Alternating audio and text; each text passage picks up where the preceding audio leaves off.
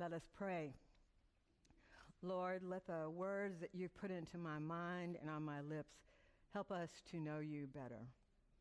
Amen. Amen.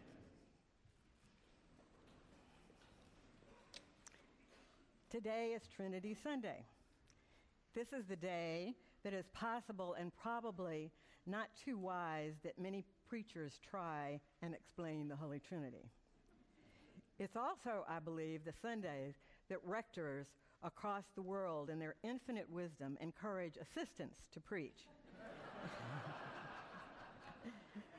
or even more graciously invite someone else up to this existential milieu. It's also Father's Day, so a big shout out to everyone who has been a dad, is a dad, acts like a dad, all that. And today is also EFM Sunday. So I, who am an enthusiastic advocate of EFM, am the one to preach. Perhaps God, in her infinite mercy, planned this Sunday to be a Trinitarian Sunday. A colleague of mine recently reminded me that usually when a preacher starts a sermon, a sermon explaining the Trinity, about three minutes in, they begin heresy. So I'm going to try and stay clear of that. I think I've always known about the Trinity. As far back as I can remember, as a little child, we learned about the Trinity when our teacher would hold up a three leaf clover, or they'd hold up three matches, three matches, and put them together, and the flame would be one. What wasn't to understand, especially in a child's mind? And when I was in seminary and doing postgraduate work, we dove into the creedal statements, which went on to prove to those who could understand, and most of us who couldn't understand, that there were three persons in God, in one God, and why this was even possible and how. But my favorite, my personal favorite Trinitarian scholar was my religion teacher who I had for four years of high school. She was very learned and very dramatic. However, when she was faced to the limits of her knowledge, she would pause for a moment and she'd raise her hands up and she'd say, We just don't know. We just don't know. It's just a big question mark. We just don't know. So, I appreciated her difference in this, of this really hard concept, and I've more or less accepted through the years. So I don't worry so much that I don't exactly understand the Trinity as I try to recognize that the Trinity is what happens to us and within us and around us when we begin paying attention. When we begin to experience God happening to us in some tangible way, I believe that this is when we begin understanding the Trinity. So, I'd like to share with you a story about the Trinity and me. Several years ago, I was in the Holy Land for three weeks. There were 22 of us on this pilgrimage, including two leaders. We're still in contact after these few years, and we still call ourselves the 22. We're all ministers. There were 18 of them were moderate uh, Southern Baptist, two Methodists, one Presbyterian, and I was the lone Episcopal priest. There were 17 men and five women. We came from all over the United States. A couple of the Baptists knew each other because Baptists are like that. but basically, we were all strangers to each other. The structure of the day was that we would rise about 6 to 6:30 and get ready for the day.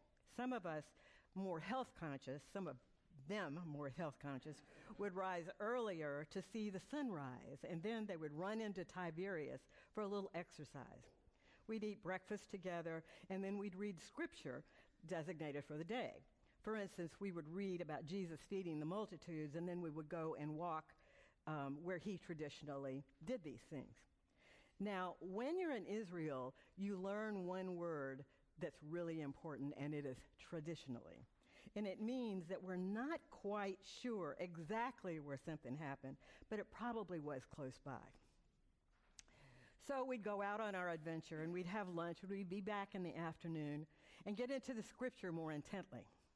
One of our leaders was a New Testament professor from Mercer University, and he'd lead us through a scholarly search of this passage. And our second leader was a church history professor and our spiritual director.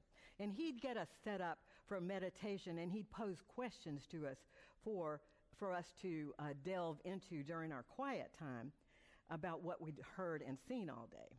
And we'd have silent meditation somewhere for about two hours, and we could go anywhere we wanted, or we could even sleep for a while. And that's what I did. I was still, it was still early in our uh, journey, and I was tired. I'm a lifelong insomniac, but surprisingly, here I would drop off in seconds and I'd have vivid dreams about what we'd seen so far. And we'd come back and we'd talk about what we gleaned from this exercise and we'd conclude our day. We'd end our day with dinner, which we all ate together, and then we'd spend the rest of the evening getting to know each other, talking and laughing and drinking a little wine, even the Baptist, and swapping clergy stories. We were encouraged to journal every day. Months before our journey, we all came together for a weekend in Atlanta so we could meet each other and greet each other and get an idea about what the expectations of this experience were. So we would, uh, we would do this.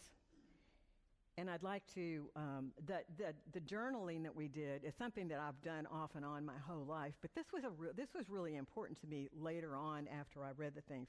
And I'd like to share with you an early entry that was insight for me so later.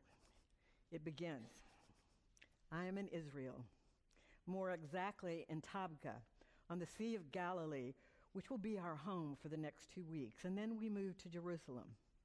I haven't found Jesus yet. I've been in Capernaum, where he walked. I've been in the synagogue, where it said that, where it said that he traditionally believed that, that Jesus worshiped. I've seen the remains of the house that's purported to have belonged to Peter, where Jesus would have surely visited many times. I've been to the spot where it's, it's said that Jesus made Peter the head of the church.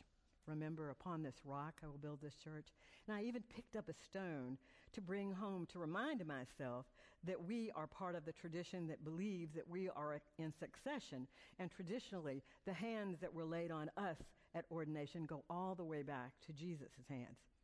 My new Baptist minister friends and I have had many a debate and discussion over this, but I haven't found Jesus yet. I've had many dreams and yearnings, and it's always about my family in a place where our breath is taken away by the splendors that surround us, where we laugh and we enjoy each other and we drink good wine, where we rest and play and talk to each other with depth. We've come close to this, but nothing is as wonderful as this dream world. I am in the Holy Land through no merit of myself, just by plain old grace. The gift has fallen in my lap because someone in my past remembered me and thought I might add diversity to this group, and by a family who has been blessed by an inordinate financial success and made this trip possible through the, their generous gift. They wanted priests and ministers to have the opportunity to have their souls and their lives renewed and nourished. Things fell into place also by grace after 20 ish horrible hours, less than perfect, travel. My legs were still cramping, my hair is standing straight up, my teeth really need to be brushed, and I am in a bad humor. However, I continue to smile and act more pleasant than I feel because I'm here for 25 days with people that I don't know and don't know me, and I want them to like me. I want to be accepted by them. We've arrived at this land called Holy, and here I am on a Saturday afternoon sitting on the terrace of a small German hotel. If I had a good arm, I could throw a stone out into the Sea of Galilee. I'm so close. I'm shaded by hundred year old ficus and kumquat trees. Bougainvilleas all around us are as big as MARTA buses. And something that smells like Carolina jasmine wafts through the air all day and night. Between me and the water, there are palm trees that are so big and fat you can't believe your eyes. And there are pomegranate and fig trees that are heavy with fruit, and they're going to be ripe any time. And there is no quiet. The birds talk to themselves and each other constantly, but it's still a perfect, soothing place for thought and journaling. Some folks have seen parrots flying from tree to tree, but I haven't. I hope I see them soon. And there's an animal that we have never seen before, but who suns himself on the wall around where we're staying. We found out he's called a coney or a um, rock badger and something unpronounceable in Aramaic. We've also found out that conies are cited in the Psalms if you want to look something up. When I look out on the Sea of Galilee, it looks turquoise and aqua to me. I pictured it to be brown and murky, but maybe my eyesight has changed. We ate fish last night, the same type of fish it is said that Peter and his brothers caught. It's a stronger taste than the tilapia that we get here in Atlanta, and it's called St. Peter's fish. when I look out across the sea, which is really a lake, I can see the, I can see Jordan and Syria and Golan Heights, so I've been told. They all merge together for me. If I could see as far as the crow flies, I'd see Baghdad a hundred or so miles ahead. And every time I look out, my breath catches and my eyes want to weep. It's so beautiful. At meals, there are bowls of olives and tomatoes and cucumbers and mounds of figs and apricots and cheeses that I don't know what they are, but they melt in your mouth. And fresh baked bread smell, the smell greets us before we even open the door. My companions and I are not strangers after this time. We've become vulnerable and protected with each other. We've studied scripture, and this morning we walked where Jesus has said to have fed the crowds with two fish and some bread. We talked late into the night about what this meant to us as men and women and as clergy persons. How could we be strangers after experiencing this together? How does this make a difference in our lives? But it does, and it has. And we sit here in this holy place and listen to each other share our awakenings. Our paths are diverse, but we understand what we're saying to each other. My loved ones aren't here to share this most splendid of places, and yet I'm not sad. This place is so familiar to me, and it's utterly so strange. Tonight, some of my new friends and I will look out onto this extraordinary place and drink it in with all of our senses and swap some more stories. But right now, the water is calling me to dip my feet in it. The same place that we've heard that our Lord and his disciples have dipped theirs. I feel protected and loved and content. And I think I've found Jesus.